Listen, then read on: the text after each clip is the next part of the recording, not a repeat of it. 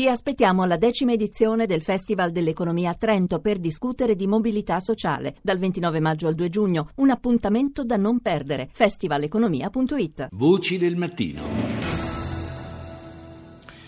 Che cosa ne sarà delle preziose testimonianze dell'antichità di quella sorta di museo a cielo aperto che era Palmira? Al secondo tentativo, le milizie dello Stato islamico sono riuscite a prendere il controllo della città siriana. Migliaia di persone sono in fuga mentre cresce il timore che ancora una volta gli estremisti islamici possano accanirsi contro un patrimonio artistico e culturale di inestimabile valore. Ecco che cosa diceva poche ore prima che la battaglia volgesse a favore degli uomini del califfato il responsabile siriano delle antichità e dei musei Mamun Abdul Karim.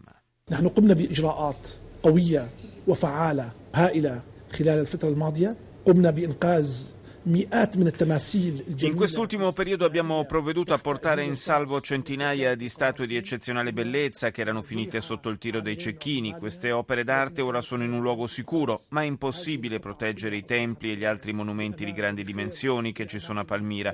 Una città archeologica che diventa un campo di battaglia, dice con eh, desolazione Abdul Karim.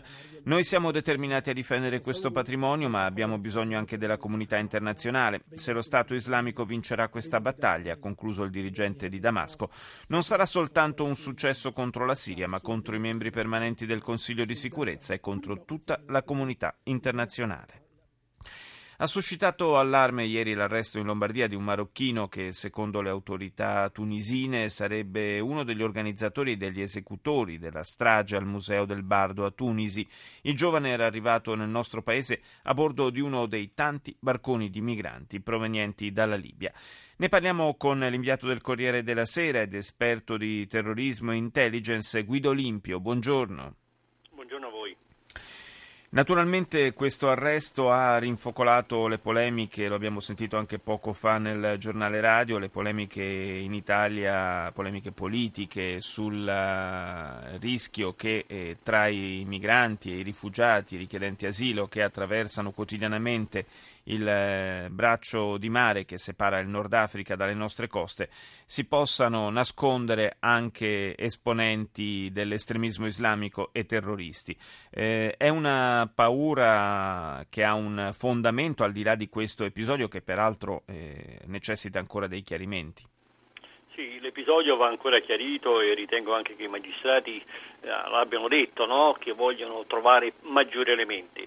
E quanto al fatto dei barconi, mm, io, mm, la mia opinione, anche basata sui fatti, è che i jihadisti, seguaci dell'ISIS o di altri gruppi estremisti usino altre vie, hanno altri sistemi per raggiungere i paesi occidentali, l'Italia o l'Europa. Molti di loro hanno i documenti europei, quindi eh, possono arrivare legalmente e non in modo illegale. Certamente ci può essere qualcuno che si infiltra, che può cercare di usare questo sistema, anche se è molto rischioso, ehm, è anche il caso che eh, state raccontando lo dimostra, è stato comunque scoperto e ritengo che mh, la via preferita dei terroristi sia un'altra e non quella dei barconi. Ieri accennavamo alla possibilità che una delle vie privilegiate sia quella dei Balcani. Certamente la via dei Balcani è usata in, nel doppio senso, eh, proprio mh, negli ultimi mesi è stato notato come molti estremisti, eh, perché eh, sanno che ci sono i controlli negli aeroporti, eh, su certi aeroporti viaggiano con il bus o con altri mezzi eh, via Bulgaria per raggiungere la Turchia e la Turchia quindi la Siria e l'Iraq. Questa strada può essere fatta all'inverso eh, e del resto è una, una delle famose rotte che è stata usata per il traffico di droga droga, traffico di armi, non da oggi, no? già dagli anni 90 e forse anche prima, quindi quello è uno dei punti deboli.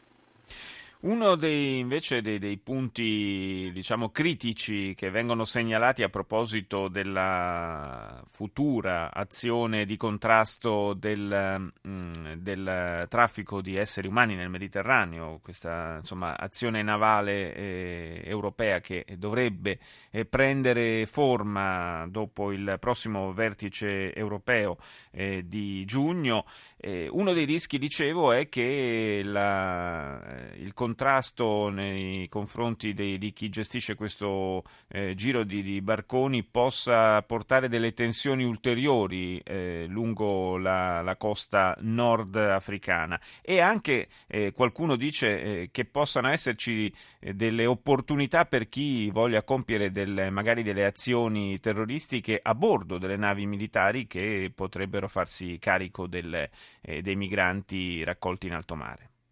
Sì, certo, purtroppo questo è un rischio concreto. Ehm, potrebbe esserci il tentativo di qualche azione suicida se le navi o se le unità si avvicinano molto alle coste. Ehm, le, le, le, varie marine sono attrezzate e sanno bene quali sono i rischi, ma certamente eh, un, un, contatto più ravvicinato con quella realtà aumenta i rischi, aumenta le tensioni. Ehm, ricordo che eh, in Libia si stanno verificando da un certo tempo azioni suicide eh, attribuite a gruppi che sono filo ISIS o parte dell'ISIS, quindi la vicinanza di una nave potrebbe magari far venire in mente eh, qualche piano di questo tipo, insomma è uno degli scenari da considerare.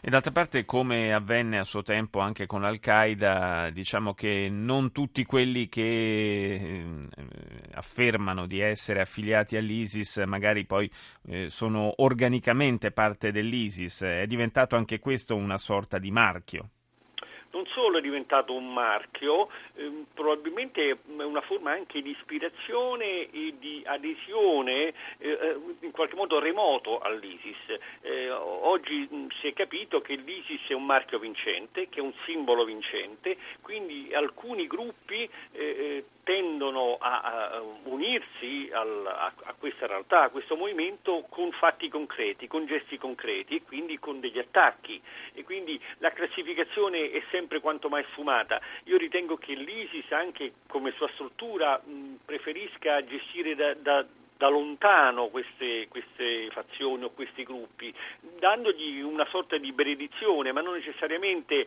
li deve organizzare o li deve dire, strutturare, basta una, un'ispirazione lontana, tutti insomma, si riconoscono nel califfo e agiscono nel nome del califfo, poi i legami sono tutti da stabilire. Grazie a Guido Limpio per essere stato nostro ospite stamani.